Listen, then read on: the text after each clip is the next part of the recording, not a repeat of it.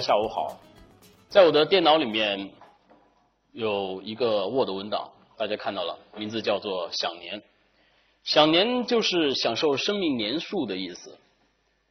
我是在自己三十岁生日的时候给自己建的这么一个文档。为什么要建立这么个文档呢？因为我特别想知道有哪些我喜欢的人在他们三十岁的时候就没了。这样，如果我过了三十岁，我就觉得，哎，自己比他们值了。所以我上网一查，我发现英国诗人雪莱三十岁的时候没了。那时候他划着小船在湖上旅行，遇上暴风雨，他就淹死了。还有这一位，这是写“人生若只如初见”的清代词人纳兰性德，他在三十岁的时候病死了。接下来，我每年都在我那个 Word 文档里面添加着那些享年的名字，然后我发现自己活过的人越来越多。当我三十一岁的时候，我发现我活过了黄家驹；三十二岁的时候，我活过了李小龙。这知道是谁吗？三十三岁的时候，我活过了欧洲历史上最伟大的军事天才亚历山大大帝。三十四岁的时候，我活过了蔡锷将军；三十五岁的时候，我活过了唱一生何求的陈百强。去年我三十六岁，本命年，在中国人的观念里，本命年是一个坎儿。我上网一查，我发现这个坎儿，英国诗人拜伦没有过，一辈子只娶了一个老婆的明孝宗皇帝。呃，朱佑樘没有过，还有深受宅男们喜欢的日本 AV 女星范岛爱也没有过。但这个坎儿我过了，我不光过了，还出了自己人生的第一本书，我觉得自己很幸运。这本书的名字叫《别处生活》，我写了二十个普通人的故事。刚才大家开场的时候看到了那些呃普普通的人的故事。这些故事呢，发表在这个《生活月刊》杂志上。到现在为止，我在这本杂志一共工作了八年的时间。说到记者这个职业，每个人对他的想象都是不一样的。前段时间，呃，我们的中学同学建了一个微信群，当他们知道说我在当记者的时候，都纷纷表示说这个记者好啊，可以游山玩水。呃，吃吃喝喝的，当然，并不是每一个记者都能够像那些呃体制内的记者一样，他们可以呃那么滋润。我们这本杂志呢，经常派我去一些老少边穷的地区，所以在某一些情况下，吃喝呢会变成一种负担。大家看到这张照片，在我这个照片除了我身边的那个穿白衬衣的。那位兄弟，除了他现在还有我，我们还呃活着以外，其他的大部分人可能都已经不在人世了，因为他们都是艾滋病感染者。呃，我当时在云南思茅的时候，每天都和他们在一起吃吃喝喝，在我们吃饭的时候有这么一个默契，就是我和摄影师吃这边的菜，他们就会吃另外一边的。就好像一盘菜里面有一道无形的线，分隔着两个世界。当然，并没有一条实实在在的线来保证谁是不被感染的。有一天晚上，我刷牙的时候，突然发现自己的牙龈出血了。我当时头皮一阵发麻，我心想：完了。我虽然知道唾液是不传染艾滋病的，但是血液会。这什么意思呢？就是意味着。在那群我们每天吃饭的那群人当中，如果有其中一个他们有口腔有创口，那么这个创口就会感染到他们的筷子，然后筷子会感染这个菜，然后我在吃了这个菜，我的口腔出血就会让我感染上这个艾滋病毒。我当时用一个特别沉重的声音，我记得我跟摄影师高远说：“我说高远。”我牙龈出血了，在那个情况下，大家都知道这是什么意思。然后让我没想到的是，他用更沉重的声音跟我说：“小叶，我的牙齿也出血了。”那天晚上，我们俩都没睡觉。我们就在想，如果我们俩都感染了，那么接下来这个四到八年这个潜伏期，我们这个余生啊，我们该怎么来度过？呃，回到北京以后，这个我们跟领导汇报了一下，这个公司领导出于对整个公司其他同事们的安全考虑，第一时间就安排我们去做了 HIV 的检查，还好没事儿。但是我记得那段时间，你走在大街上，看到每个人都觉得感染者，感染者。这就是我那位摄影师朋友。我记得当时，当时我跟他说这怎么办的时候，呃，他说他比了一个，他说要死脚朝上，不死翻过来，随他去吧。这就是一个呃勇敢的摄影师。呃，我们俩很好的兄弟，让呃跑遍了大半个中国吧。这还是一些年轻人，呃，这是在吉尔吉斯斯坦的杰提姆，那儿有亚洲最大的一个铁矿，一个中国公司买了它，然后这些年轻人在那儿工作，然后我们去那儿写他们。从吉尔吉斯斯坦的首都比什凯克到这个杰提姆呢，路程很远，中途会会经历呃经过一个叫做呃以赛克湖的地方，就是这儿。唐朝诗人李白就出生在这个湖的北岸。而我们呢，就从去和回来都要在这个湖的南岸住上那么一晚上。回来的时候，我就跟摄影师提议说：“我说我们到湖边去走一下。”他就跟着我去了。然后我记得那天晚上，呃，月光很美，湖也很美。然后我们在这个良辰美景中散步的时候，就过来了两个当地人吧，就嘀里咕噜的就跟我们说了一通当地话，我们也没明白是什么意思。但是当其中一个他突然伸手去抓摄影师身上的那个相机袋子的时候，我们就明白了，遇到歹徒了。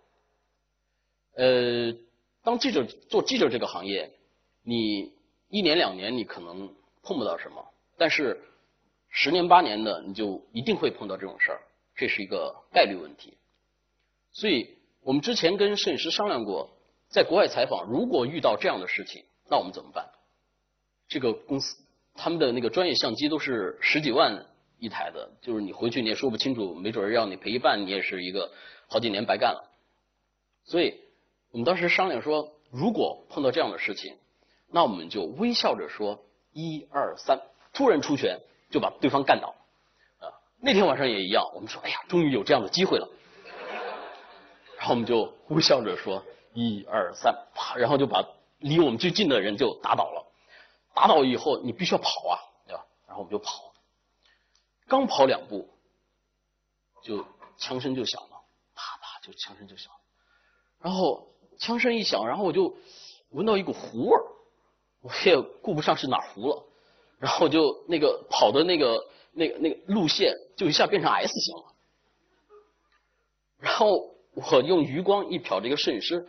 我发现他也立刻改成 S 型了，就在一个紧急的一个呃时刻，那个人躲避子弹的那种本能是相当有默契的。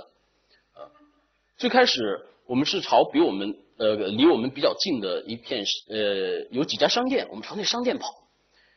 但没想到的是，当我们在前面跑着，枪声在后面响着，然后前面那那一排商店就啪啪啪的灯全关了，然后那卷帘门哗哗哗就往下拉。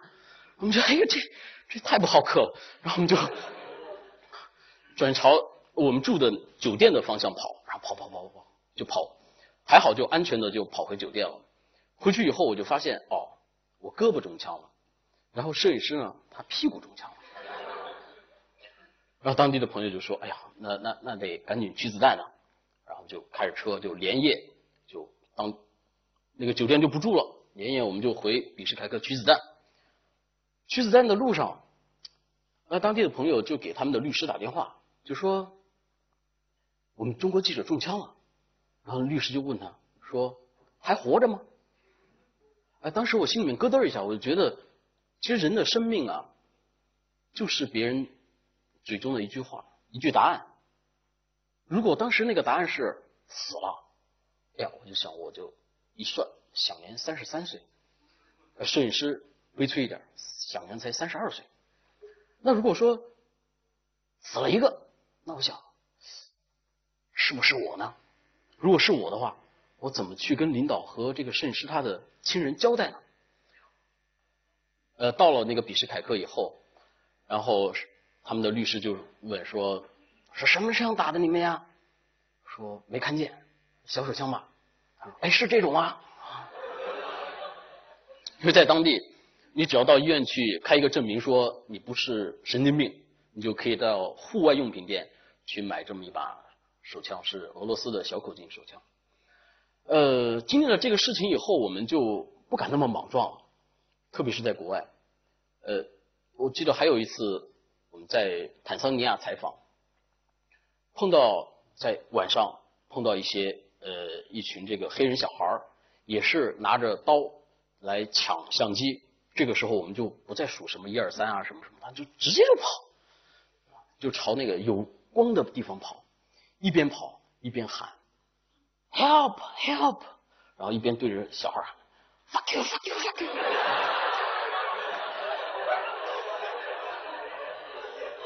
还好，呃，我记得那天我们在我们的叫喊声中，撕心裂肺的叫喊声中，然后有一个银行的一个保安端着枪就出来了，然后就救了我们一命。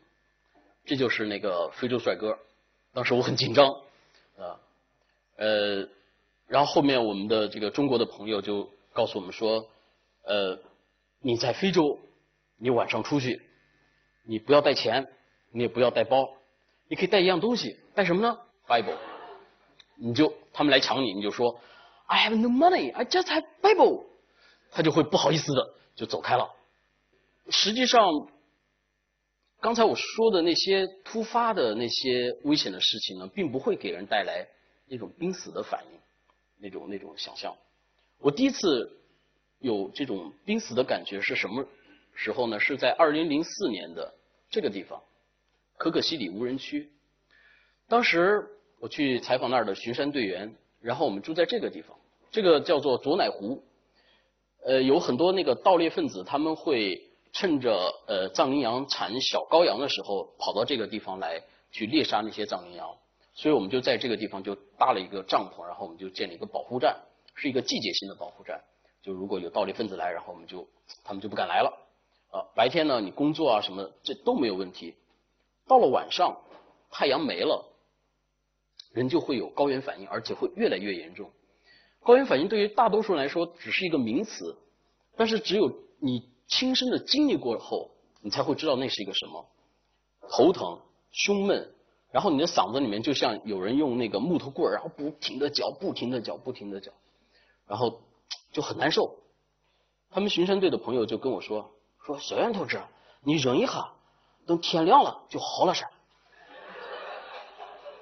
我就忍啊，我就在这个痛苦的当中，我就我就等待着天亮。我当时看了一下表，一点过五分，然后就在痛苦当中把自己从小到大经历的所有的事情，谈过的所有女朋友都想了一遍，然后想，哎呀，天亮了，该亮了。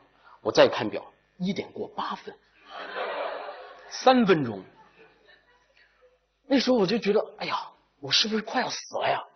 因为有人说，一个人在他临死之前，会把他的一生全部都想一遍，而且用很短的时间。我想，我真的这个那么年轻的生命就没了吗？啊，我还没有后代呢，我还刚买了房子，还没有任何人知道那个房子在几楼几号。还有我这个稿子怎么办呀？这个编辑该说说这个这记者太不靠谱了。然后就就就糊稀里糊涂的，然后就想想想想，然后就失去知觉了。当我再醒过来的时候，我已经不在这个地方了。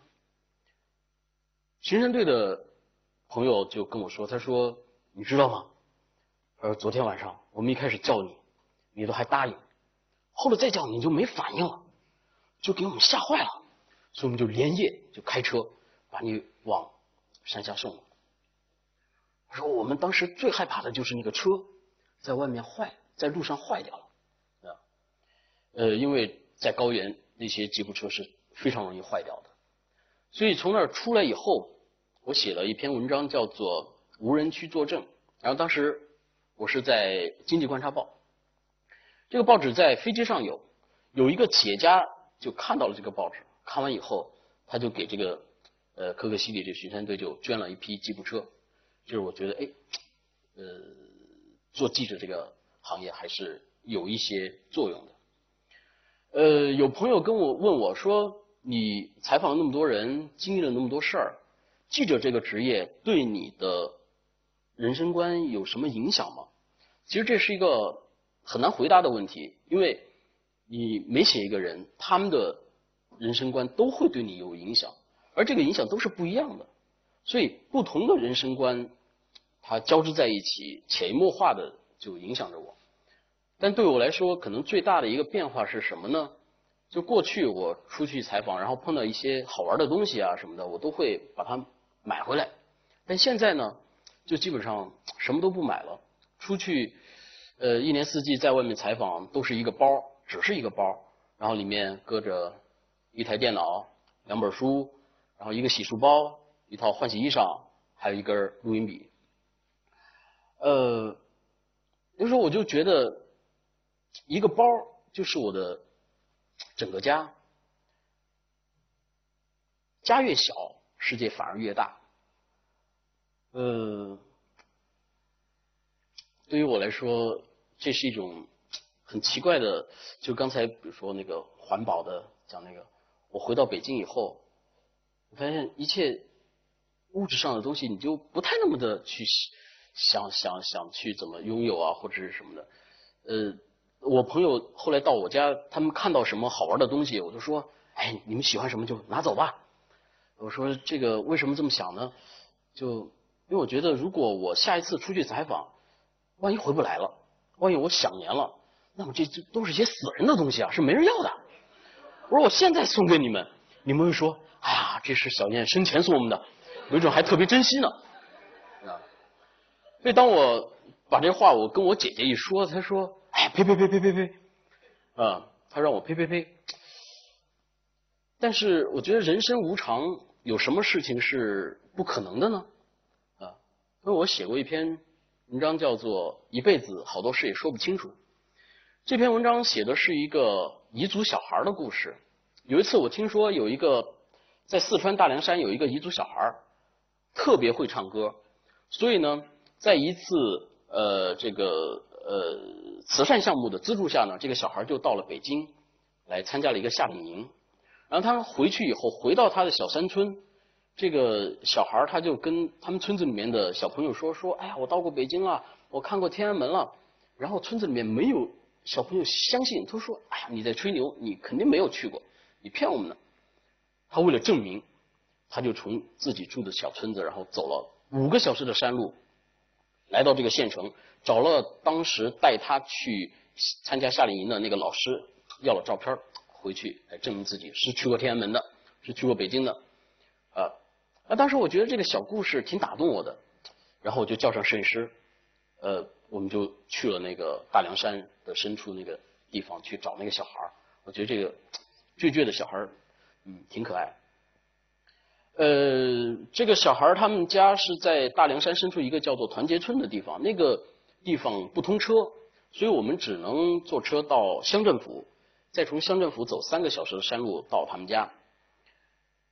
路上，呃，有一个乡长陪着我们，因为乡长说，呃，他们那个村子，呃，由于交通闭塞，所以基本上没有什么人懂汉话，所以呢，他给我们当翻译。然后路上说这个阿里日鬼，呃，这个小孩的名字叫阿里日鬼，说这个阿里日鬼他很聪明，怎么怎么怎么样。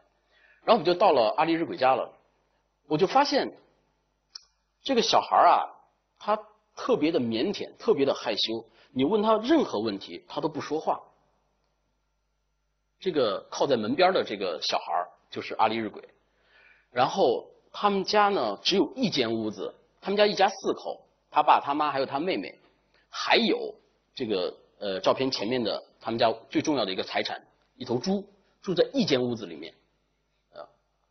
当天晚上呢，我们这个呃床就不够了，床就不够，我就主动要求说，那我就好吧，那我就睡在呃火塘边的这个地上。啊，晚上的时候，我就隐隐约约的听见这个猪出来了，我当时就特别害怕它过来亲我，所以我就把身子一转，头就朝着墙，我说，哎，这样你就亲不着我了。那可是猪没来，跳蚤来了。就我被跳蚤咬了整整一晚上，第二天早上起来一数，五十八个包，又疼又痒。这个乡长就说：“哎呀，这没事儿，这个你到了山坡上，你把自己脱光了，然后你让太阳一晒，这跳蚤就自然就跑了，啊。然后就啊，好吧，然后就阿里日鬼呢，就带着我们就到山坡上，啊，就脱光了，跟那儿日光浴晒跳蚤。”然后这个他那个乡长就在旁边就还笑，还说：“哎呀，这个这个呃跳蚤有福气啊，这个吃点城里面的人的肉，喝点血什么。”可是我笑不出来，因为什么呢？就那我怎么采访啊？啊，这么一个内向的小孩一句话都不说，我怎么采访？啊就这个时候呢，我看着这个阿里日鬼呢，他就在山坡上就唱起歌来了。这就是大凉山。那个抱着头那个叫阿里日鬼，然后他还唱歌，歌声很优美，很嘹亮，也很伤感。然后我就问乡长，我说他唱什么呢？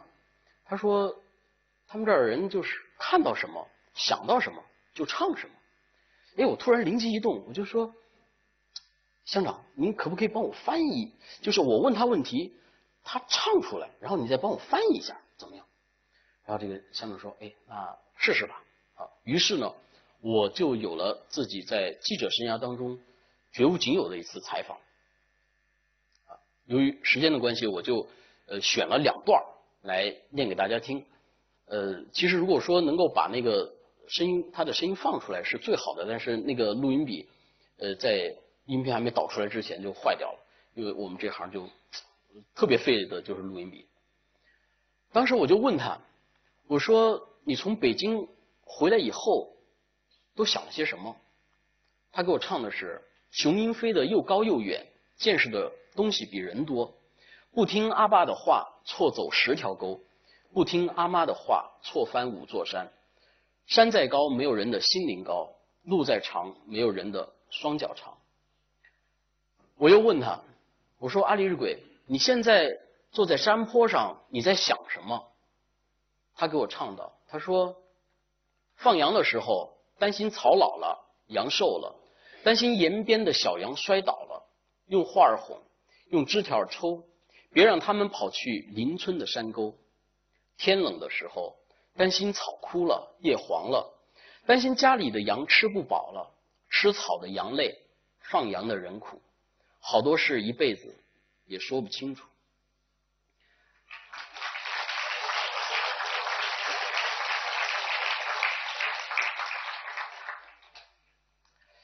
是的，好多事一辈子也说不清楚。我有个朋友看了我写的那个《别处生活》以后，就跟我说：“他说你那本书吧，没法一直看下去，因为那些普通人的故事把人带入到一种残酷的现实，让人没法躲进韩剧或者《中国好声音》里。”的确，作为在当代的中国，作为一个普通人。想要很有尊严的活着，并不是一件容易的事。但对我来说，写多了那些生活不容易的人，反而在获得幸福和满足上面就会容易得多。就像那天我从我采访完阿里日鬼，听他唱完歌，从他家又走了三个小时的山路，走到乡政府的办公室，我累极了，困极了。我就在办公室的一个木头椅子上，我就睡着了。醒来以后，我发现那是我人生当中睡得最美的一个觉，仅仅是因为没有跳蚤咬我。从那以后，我到任何地方，只要没有跳蚤的地方，我都能够睡觉。呃，我记得罗曼·罗兰在《约翰·克里斯多夫》里面说过这么一句话，他说。大多数人在他们二三十岁上就死去了，因为过了那个年龄，他们只是自己的影子。此后的余生，则是在模仿自己中度过。所以有时候我会突然觉得自己特别累，因为什么呢？因为我每写一个人，便会跟着他们重复和经历他们的一生，酸甜苦辣，风风雨雨。这些普通人，他们的故事是那么的普通，又是那么的鲜活。其实他们大多数人都只是想简简单单、平平凡凡的过日子，但是。我们的社会又这个时代又会把很多种种的忧伤和负担加给他们，所以我一遍遍的写着这些普通人，然后我会突然觉得自己活了好几好几辈子，然后如果我想年的话，我觉得都好几百岁了。但是如果我还能继续活下去，我会还会在《生活月刊》写这些普通人的生活，因为我觉得这些普通人的那些似乎无人喝彩的故事背后，我能感受得到这个时代的平淡和疯狂。谢谢大家。